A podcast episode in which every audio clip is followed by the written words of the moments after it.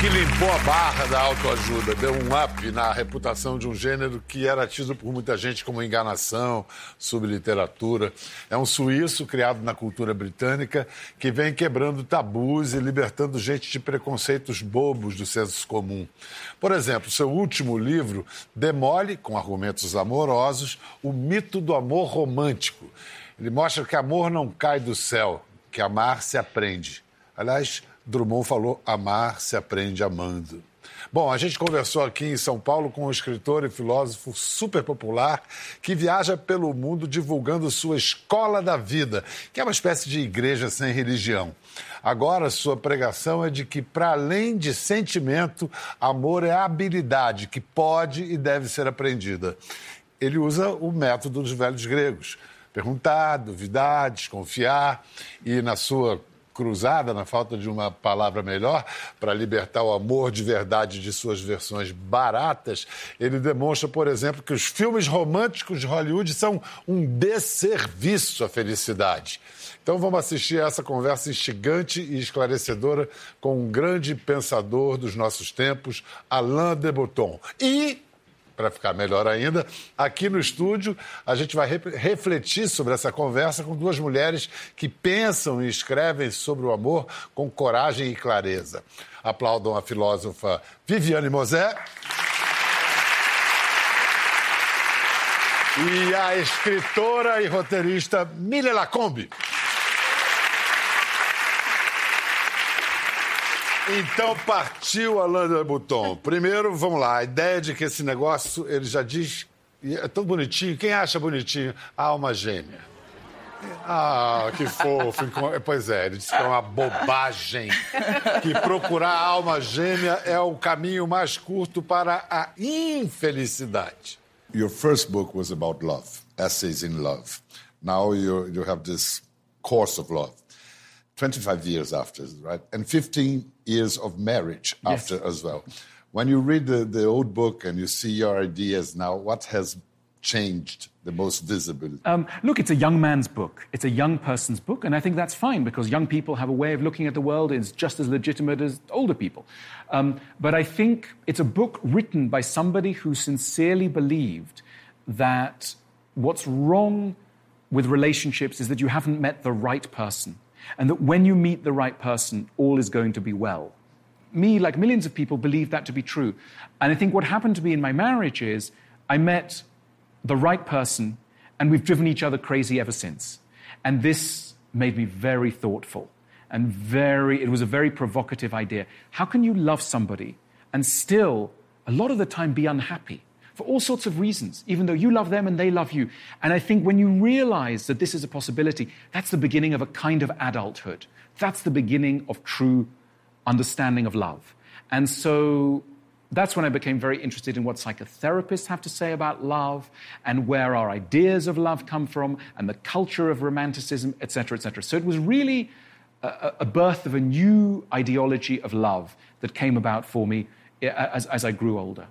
I'd like to um, quote some uh, ideas, romantic ideas, for you to comment and perhaps to oppose them to pragmatic love, if I can call it like this. So, the idea of twin souls to be met. Okay, so one of the most dangerous ideas it's really a dangerous idea, is the idea that all of us have a soulmate waiting for us. Maybe we haven't met them yet, but there is somebody out there who can understand us perfectly, probably even without us needing to speak. They will just guess who we are. They will love us perfectly, and we will be 100% satisfied in their presence. We will never need to have a secret from them. Our soul and their soul will fuse. It's a beautiful idea that is the cause of more divorces, more unhappiness, more broken, unhappy couples than any other. Because, you know, human beings are very patient, but we're only patient when we're told that some things are supposed to be difficult. And one of the things we never want to admit might be difficult is a relationship. So there are lots of people, some of your viewers right now, who will be thinking, there's something wrong with my relationship. It's not normal that I should suffer this much? Well, my advice is that probably it's quite normal. Um, it's just that no one talks about it. We have a romantic culture that does not systematically prepare us for the difficulty that we will have trying to live with someone. You're a very difficult person. I'm a very difficult person. Everyone out there is very difficult. If you think that you're actually quite an easy person, you just haven't met the right person, you haven't met your soulmate, think again. It's not true. All of us are very, very difficult. Do you recommend at a first date or beginning of a relationship to bring one's psychiatric uh, diagnosis? Well, you know, I did that once. Yeah. Often, did it work? really? It yeah. worked. Well, you know, it's very funny because on a first date, we want to impress our partners. And the way we want to impress them often is by telling them how great things are for us. So we say things are going brilliantly, I've done this, I've done that, I've got friends, I've got money, etc. But what do we really want from a partner? We don't want to know that that person is perfect because no one is perfect. What we want is a sign that another person understands their own imperfections and that we're not going to meet those imperfections six or nine months down the line you know, everybody's a little bit crazy, but if you know how you are crazy, this makes you very safe, right? So if I sit down at a date and my date says to me, I'm a pretty perfect, easygoing person, I want to run away. This is a very dangerous person. Whereas if, if I'm with somebody and they say, you know, when I'm tired, I get quite difficult around, you know, your friends, I might be a little bit jealous. I do have an issue with my dad, and that makes me quite suspicious of people in authority or whatever. Instantly, I think this person is safe. And I'll tell you what's safe and properly romantic they understand themselves. And my goodness, this is better than looking beautiful or having a PhD from Harvard, because if you understand yourself, you're a safe person to be around. Pronto, simples, é só se autoconhecer. É encantador ouvir o Alain, porque além de ele ter ideias que são pertinentes, ele as expressa de uma maneira muito, muito acessível, popular. Você, além de filósofa, é psicanalista. Então, ouvido no consultório, essa história de idealização, do amor romântico, dá de fato em muito divórcio, né? Não tenha dúvida. Eu acho que Alain de Botton toca no ponto central e do jeito correto porque ele fala, é, como você diz, né, ele fala de uma maneira simples, direta e brilhante. Né? E ele trata o problema, é, é, é, o eixo de toda a questão, que é o amor romântico. Mas não é só amor romântico, é a vida romântica, eu acrescentaria, concordando com ele. Nós olhamos a vida e o amor como se fosse tudo pronto, tudo fácil e bonito. O errado sou eu. Eu, não consigo, ou o meu irmão, o meu amigo, ou alguém não consegue, mas o certo é conseguir. Então há um lugar para chegar, o lugar da perfeição, do amor, da vida, dos filhos, do trabalho, né? Então a gente romantiza a vida. Um lugar impossível. Impossível. Então como a gente não atinge, e na verdade ninguém atinge, porque não há esse lugar, todos somos eternamente infelizes. Ele tem toda a razão. Mili, você, entre outras tantas coisas, você escreve também para o amor e sexo, né? Sim. Que tipo de educação sentimental se tem ou, ou, ou não se tem uhum. e que seria necessária para que as pessoas tivessem uma visão mais realista do que se trata uhum. um relacionamento amoroso? A gente não é ensinado sobre amar, né? A gente tem isso como se fosse dado. É, a gente é ensinado a odiar. Isso ensinam direitinho para gente. Então, a gente é ensinado a excluir, a odiar, a discriminar. Mas o que eu acho a respeito do amor é que a gente, a gente nem entende, a gente, a gente cresce com algumas crenças que fazem muito mal para a gente, aprisionam a gente. A gente não se dá conta que a gente não é livre, porque a gente tem essas crenças. Então a gente nem consegue entender mais nem amor, nem liberdade. Então eu acho que é muito, liberdade, quando, quando ensinam para a gente, ah, é fazer o que você quiser na hora que você quiser. Liberdade é o oposto disso. Liberdade envolve responsabilidade, consciência, atenção. É enxergar. Começa quando você enxerga o outro. Porque ninguém existe sozinho. É. Se a gente aprendesse, se essas coisas nos fossem ensinadas, talvez a gente aprendesse a amar de uma é. maneira muito mais livre. Agora, isso que o, o Boton propõe é próximo de fácil? Difícil, difícil porque você precisa primeiro se enxergar. E nesse mundo que a gente vive hoje, quem tem tempo de se enxergar? Na verdade, a gente deveria viver para aprender a viver.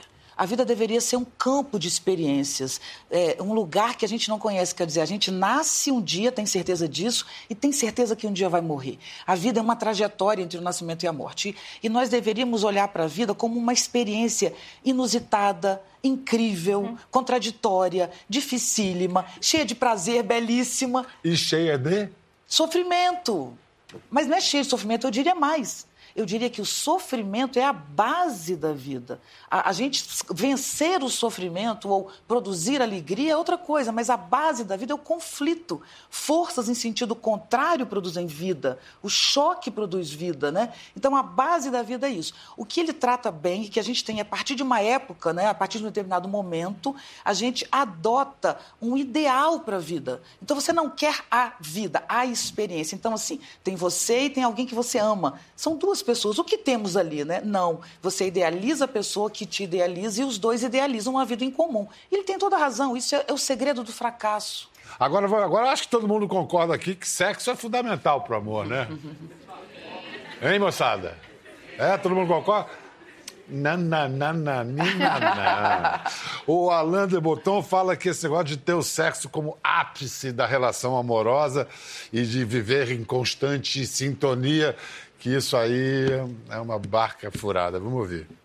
Another romantic idea is sex as the ultimate expression of love. It's a very beautiful idea that sex should be the summit of love, that it is the ultimate way in which you express love. Um, this is a new idea. For most of human history, this wasn't the case. It came in in about the middle of the 19th century, and ever since then, it turned well, it turned adultery and affairs from a problem, which they'd always been, into a catastrophe. You know, almost all the great novels of European civilization in the 19th century are about adultery. Uh, Madame Bovary, Anna Karenina, they're all about adultery, and they always end in suicide because it is the greatest tragedy because love is supposed to be about everything, including the possession of the other person's body. And so nowadays, because we're the heirs of this idea, you can never say to a partner, look, it was just sex. Nothing is ever just sex. Whenever there's sex, there is everything. And look, sometimes that's true and sometimes it's not. But we have made our lives so complicated. So, for example, when you, you know, a lot of the people we see at the School of Life are people who say to us, I've got a divorce. And we say, why, why do you need to divorce? They say, sex isn't good anymore. And we say, say a bit more. And they say, well, you know, we only have sex once a month. And now we must get divorced. And we say, okay, tell us a little bit about yourself. They say, you know, I've been married 25 years, we have three children, a home, a business together, but we're going to get divorced in the next month because we only have sex once a month. Do you like your partner? Oh, yes. Do you love your partner? Oh, yes, I love them. But why do you need to get divorced? Well, because sex is only once a month, and even then it's sometimes not great and you think, boy, oh boy, are we in trouble here? There is something we've really badly misunderstood about the position, the good position of sex within the architecture of a good life. Another thing of uh, the romantic love is that we don't need words. There's some kind of telepathic Yes. communication. Very dangerous love. idea. Yeah. You know, sometimes people in the beginning of love, they say, I've met this person, they're wonderful. They understand me without me needing to speak. Such a dangerous idea. I mean, look, sometimes for a few weeks it can happen, but this is not the solution to your life. No one can understand another human being without a lot of words. And we need to be ready to speak a lot. And you know, And very carefully. and very carefully and explaining what we feel, what we want, etc. And, and unfortunately, many of us don't do this, and we get into terrible sulks. And you know, a sulk is when you feel, you, we don't sulk everybody, we sulk our lovers. And we sulk our lovers because we think this person should understand us. They, they love us, therefore, they should guess what is going on inside me, even if I've never told them. Well, that's crazy. That's you crazy. have to tell them. Um, but we're like little children, and little children want their parents to guess what's going on inside them without needing to speak. So, this is an area we need to grow up in, all of us. Tem, al- tem algumas questões aí. Essa questão de querer ser entendido sem palavras, basicamente é infantilidade, né? É é fantasia de criança, né? Telepatia. É, totalmente, né? Mas se a gente olha, eu gosto muito das coisas que ele diz, eu acho muito divertido. Porque, de verdade, chega a ser ridículo, né? É ridículo, nós somos ridículos. Nós somos completamente sem noção, sabe? Somos tontos, vamos por aí batendo cabeça e fazemos uma pose de elegante, né? Somos, na verdade, caos ambulante, né? Caos, um, um caos encontra outro caos. Você imagina que uma pessoa vem carregando um caos, outra vem carregando outro, e elas se juntam e querem se entender por telepatia. Sabe? É, é, é pueril. É, é, realmente, mas a gente não olha isso de frente. O bacana é ele, ele, ele colocar essa questão explicitamente, né? Honestidade para começar.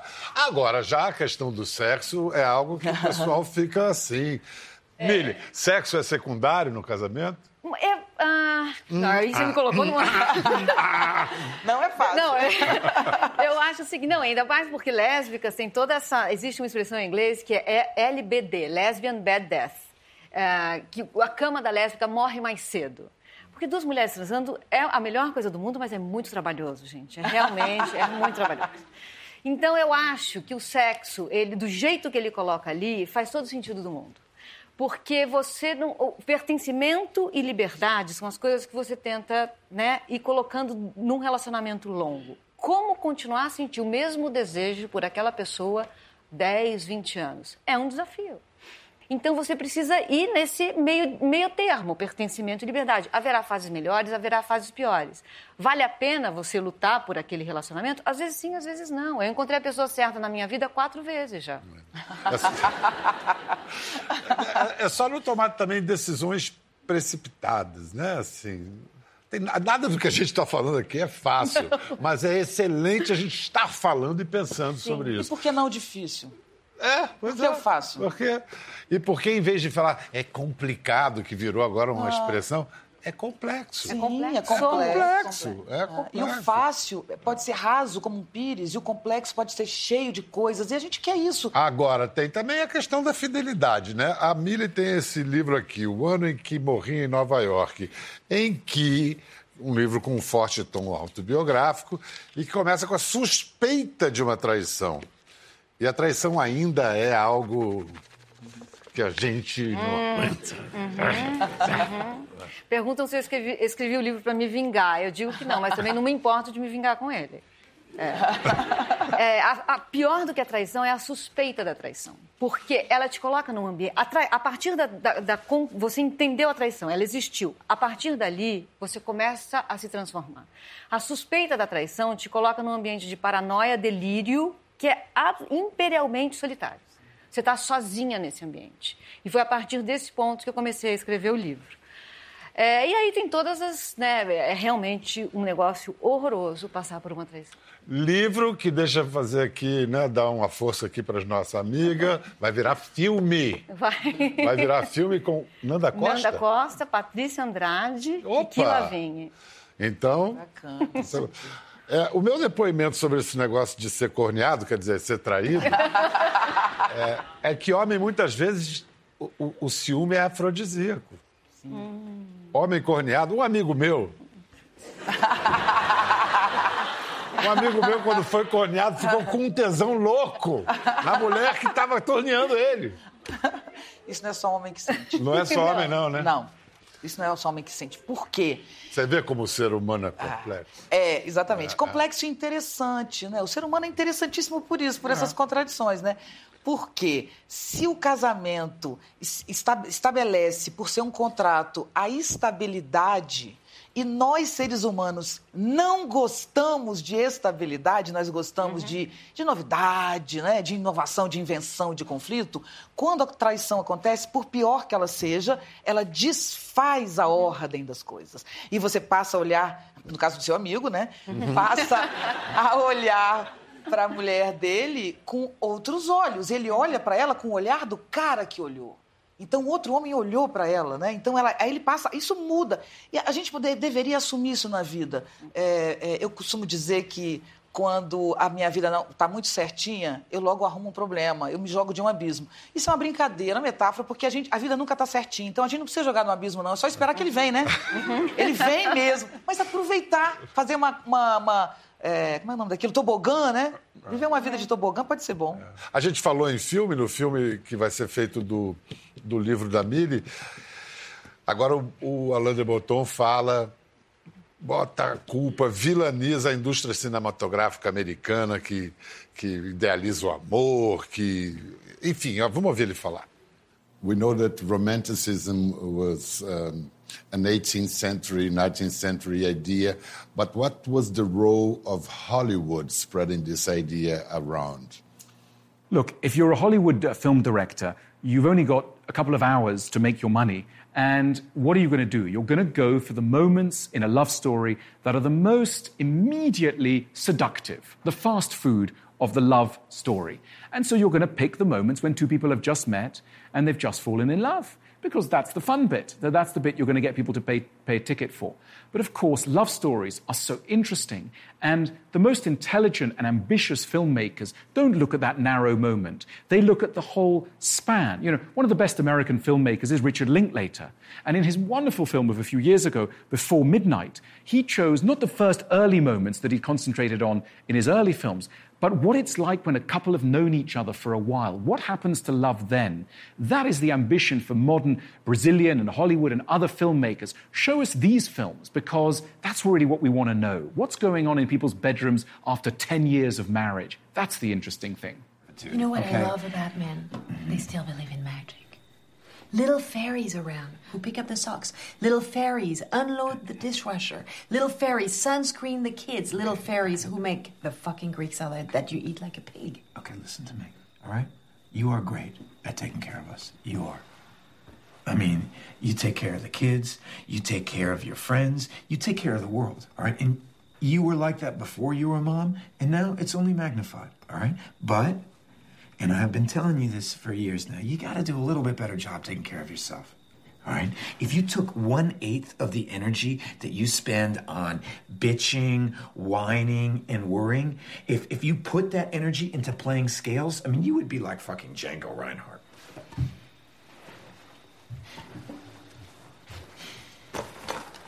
Okay. You forgot your shoes. Yeah, but rom- romanticism must have something special about it because it's so resilient. Sure. Look, it's immediately seductive. It's like if I'm running a restaurant, okay, I'm going to add a lot of butter and a lot of salt. Is it good for you? Is it representative of what you should eat? No, but I've only got my customer for 35 minutes. I'm going to do everything I can to give them a good Seduce time. Seduce him? Yeah. So it's an immediate seduction. But, but I think there is a much bigger prize for the film director or the artist. You know, I deliberately wrote my last book. I said to my editor, I've written a boring book. He tried to look cheerful, but was a little bit worried. I said, I've done it on purpose. This is a book where nothing happens, where a married couple slowly start to try and understand each other. But I want to make it as exciting as possible, even though the story is totally boring. And he went, okay, let's see how it goes. So in the end, it turned out to be my best selling book. So he's happy. But, but I think that's the challenge for artists. How can you make the reality of our lives as exciting as the Hollywood moment that we all remember but we don't trust? It's quite a challenge. You're a nonfiction writer, but to write about love in the course of love, you resorted to fiction. It's because the idea of romantic love is that fictional? Um, I think when you talk of love, you talk of love stories. Love is inherently a narrative form. There's always a beginning, middle, and an end. I, I think it seems natural. You know, I wrote my first book as a novel, uh, and I wrote this book as a, as a novel. I think there is something about love that immediately invites stories. Even if you say to a friend, you know, I've met somebody, they say, oh, sit down, tell me your story. Love is a story. So I wanted to tell that story. I think you, you are too young to have seen Love Story with Brian Love Story, and, and Ali MacGraw. Yeah, yeah. It was one of the greatest blockbusters in, in history. Which plays with all the cliches. Imagine if she'd lived, right? Imagine if she'd lived. Imagine that would be the real challenge. I mean, I'm being facetious, and I don't mean this to offend anyone. Of course, it's tragic when somebody dies. But, you know, in a way, that's the classic romantic story, which is they love each other, it's going to be perfect, but boom, someone dies, right? What a pity. It's easy to keep love pure if somebody dies, right? Would you please do something for me, Holly?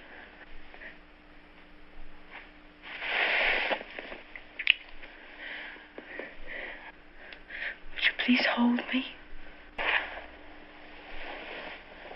But imagine if she'd lived. She would have grown old, she would have grown, he would have grown old, there would have been kids, they would have had disagreements about the shopping. They would she have would have, lovers. They would have had lovers. She would have complained about his socks on the floor. She, he would have complained about the fact she dropped the bathroom towel. And that's the real challenge of love. That is love. And someone would go, that's not very romantic. No, it's not romantic, but it is about love. Se Romeu e Julieta não tivessem morrido. A roteirista Miri, como seria brainstorm agora, né? Tempestade cerebral. Como seria o roteiro de um filme realista sobre o amor? Começa no dia do casamento. Come... Em vez de terminar no casamento. Tudo começa nesse dia. E a partir daí, pertencimento, liberdade, sexo, todos esses desafios, a toalha no chão. Mas esse filme não seria chato? Seria, seria um pouquinho chato, talvez, mas o livro dele, ele, eu, eu, tentei ler esse último livro dele. Uhum. Ele, ele, tem, ele tem uma certa razão, é um livro parado. Uhum. Mas ao mesmo tempo tem coisas muito interessantes nesse livro. E a vida também é assim, tem coisas. A vida ela é igualmente assombrosa e excitante. E um casamento é assim, haverá dias bons, dias ruins, Aí, um dos desafios é fazer a narrativa do amor ser divertida, ser boa de, de se assistir de se viver. Sim. Vamos ouvir o Alain de Botton agora falar sobre o que, em muitos casos, parece a consequência até natural do casamento, o divórcio. It just came up to me. It's a, a kind of a paradox or contradiction, I don't know, because romantic love stays the same, the same rules, the same ideas. But the institution of marriage has changed. Like uh, people don't have to stay married nowadays. You know, I, I think and it's sort of evolving this institution. What's surprising is how little it's evolved. And what's surprising, you know, the death of marriage has been announced so many times. In the 60s, people were going, you know, we won't be married. I mean, the idea that we, people would still be marrying in 2018 would have been inconceivable to the average progressive person in 1963. Okay? It didn't look like this would be the future. So why do we keep marrying? I think we keep marrying because we know that sometimes the best thing for us is to be put in a prison. So we lock ourselves in a prison with somebody else, and with all our friends watching, we throw away the key. Why are we doing this? Because we know sometimes that we can only grow up when we feel safe and we can't run away immediately. There are so many lessons about me, about you, that we are so uncomfortable about. If you run to run away, there would be so many moments in a marriage where you go, I can't bear this, I'm running out. But you realize you can't because, well, your aunt gave you a giant television, there's a lawyer who would have a lot to say about you leaving, etc. So you have to think again. And you have to wait until tomorrow and the day after and the day after that. And sometimes that waiting is very important. Sometimes you think, you know what? Maybe it's not all their fault. Maybe I need to learn something. So, a good marriage forces us to mature even while it's frustrating us. And look, it's very rare in a marriage to have an average week going by without either one or the other person hoping that they were divorced. But they keep at it, and often they will say, it's good that we didn't run away. It's good that it was so difficult to run away because of that television from the aunt. We didn't want to call her up going, Aunt Jemima, we're so sorry. I know you came from Belo Horizonte to come to the wedding. We have to give back the television. That she has saved the marriage. Why do we invite boring relatives from all over Brazil to come to our wedding, right? Why do we do this? Because we want to be embarrassed if ever we have to call them up to get divorced. We are trying to increase the level of embarrassment because we know that we need to stick at the hard work of marriage. It benefits us a lot of the time. I think there was a lack of this kind of reflection uh, in British voters before the Brexit vote. Absolutely. Yeah. The Brexit vote was a kind of divorce. Yeah. And like many divorces, one party thought that all their problems was the problem of the other person. So let's split apart. And currently, Britain is on the sofa, and Europe is in the main bedroom, and we'll see what happens.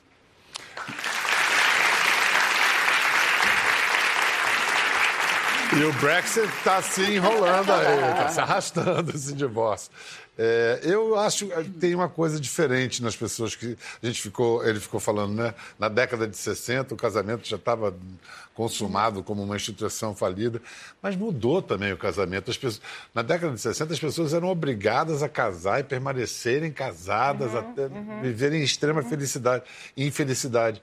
Hoje as pessoas se separam, né? E, então, quando estão casadas, estão casadas porque querem. Eu acho que isso faz grande diferença também. Né? É, faz grande diferença, sem dúvida nenhuma. Mas, por outro lado, a gente, enfim, tentando fazer o caminho contrário, né? Quer dizer, o casamento é legal, é bacana ter alguém. Por que não ter alguém? A gente vive o contrário. A gente vive um casamento que acaba antes de acabar.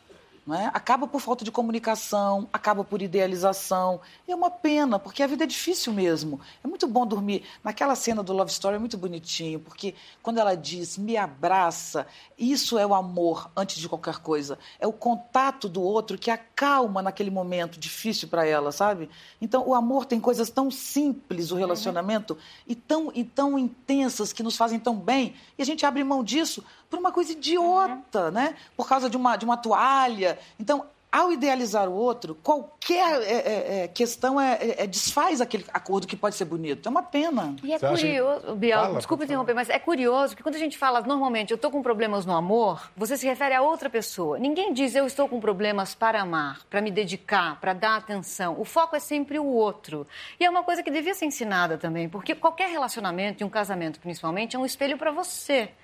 O foco é você é o que você está fazendo e que tipo de transformações estão passando é, e onde você pode chegar. Eu gosto muito de um, de um poema do Alan Watts, eu vou citar é, livremente aqui, porque é mais ou menos assim: a vida é uma dança. E quando você está dançando, você não está tentando chegar a lugar nenhum, você está só dançando. O significado da dança é a dança. Então, se a gente perdesse a expectativa, se a gente deixasse de tentar ter controle sobre tudo, é, a gente dançaria a vida. O que me admira no. O que a gente está tentando fazer aqui, a gente está acertando bastante, basicamente é filosofia como ela nasceu, na, na, na, praça, né? E, e, quem trabalha popularizando filosofia é a Viviane. Já teve quadro no Fantástico, é Ser ou Não Ser, né? Sim. Comentarista no Encontro da Fátima, e traz autores que, se você fala o nome, todo mundo se assusta, e você traz. Se não disser que é Friedrich Nietzsche, todo mundo entende, né? É, Agora entendo. fala o nome. Esse aqui é, é, um, do, é um dos seus mais recentes Isso, ou mais é, recente? Foi lançado em dezembro. É, Nietzsche hoje. E ele não é que ele seja simples, ele é complexo, mas ele é claro.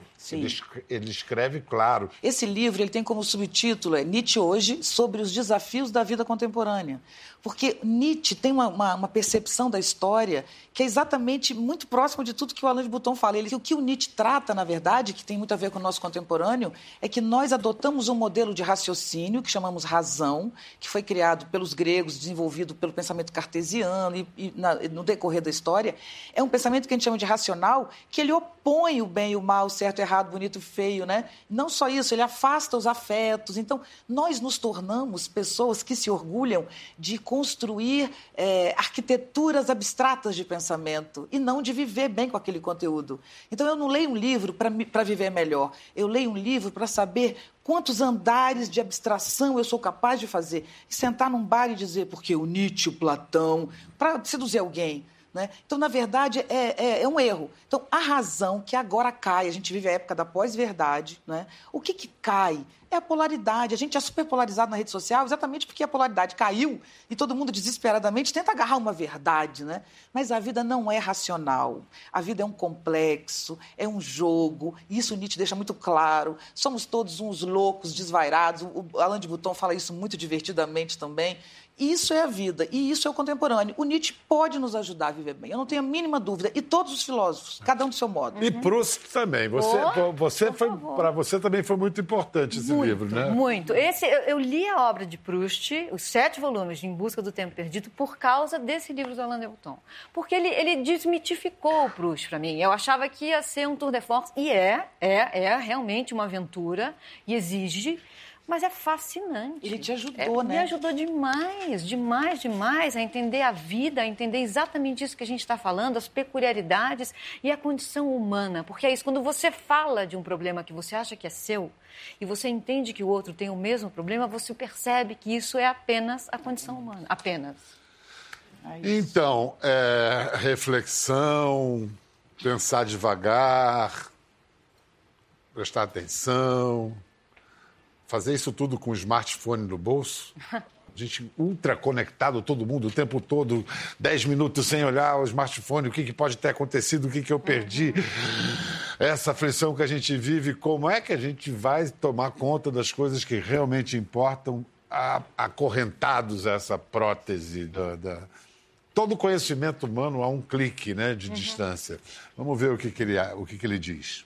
Now, the, just uh, uh to, to finish this delightful conversation, Um, you, you mentioned the slow slowness that is required to think.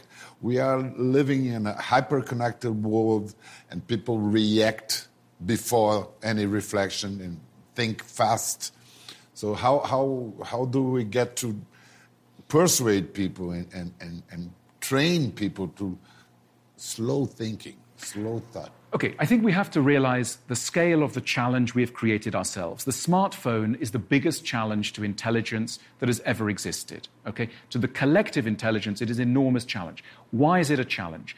Because the best ideas are dangerous. They're dangerous for us, and we don't want to think them because they always have an anxious quality. Okay, if you are alone in a room with no distraction, and you have to think about your relationship, your career, your body, your friendship, your family, there'll be lots of frightening aspects. Maybe you realize you're with the wrong person, you're in the wrong job, you're doing the wrong thing, you're wasting your time. it's very, very frightening. What do you do? You get out your phone so that you don't have to think, so that you can look at the news, so that you can stop thinking of the news from inside. Most of us should spend, you know, one minute a day looking at the news out there and all the rest of the time looking at the news from inside us, which is really the important news. And what I mean by news from inside, it's our feelings, our emotions, our thoughts, our fragile thoughts. You know, the people we call geniuses, right, are just people who listened to themselves carefully. We don't take our thoughts seriously because they're fragile, they're vulnerable, they could sound a bit odd, and they make us a bit anxious. So we pick up the phone instead. And if we are to progress as a civilization, we will need to listen to our minds a lot more and listen to our phones a lot less. The point is that artificial intelligence is always, always also coming up, and uh, everything indicates that it's going to be run by natural stupidity. So, what do you fear most about artificial intelligence? Um, first of all, we're all going to be dead, and our grandchildren and our great grandchildren will all be dead. You think it's going to take that I, long? I would bet an enormous amount of money on this uh, view. I mean, it's great. You know, the media is always ahead of the curve by a few. Look, where are jetpacks? We were all supposed to be with jetpacks, and we're not. But, but look, uh, my hope, and it's the classic dilemma of progress. We develop tools, and artificial intelligence is just like a bucket or the wheel. It's just another tool that humans have invented to make their life easier.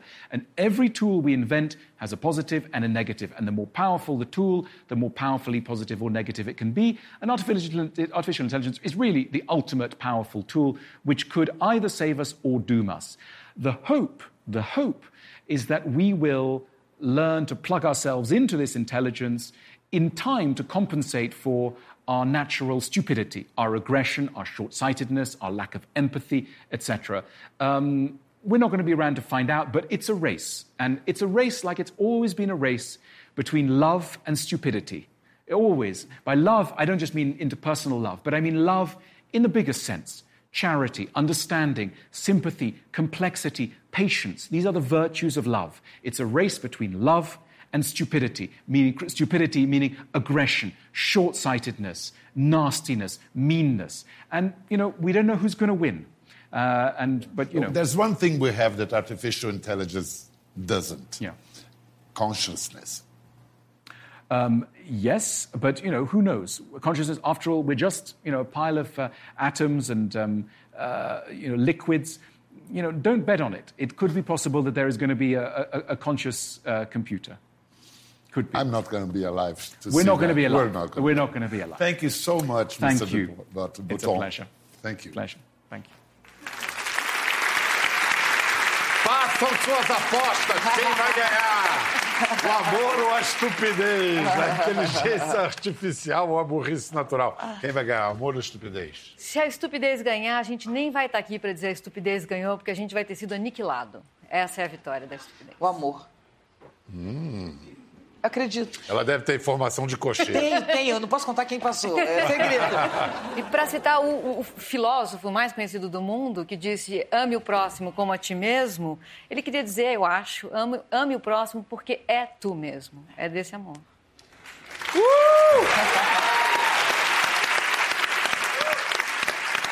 Meus amores, muito obrigado. Valeu, valeu, gente. Até a próxima. Quer ver mais? Entre no Globoplay. Até a próxima.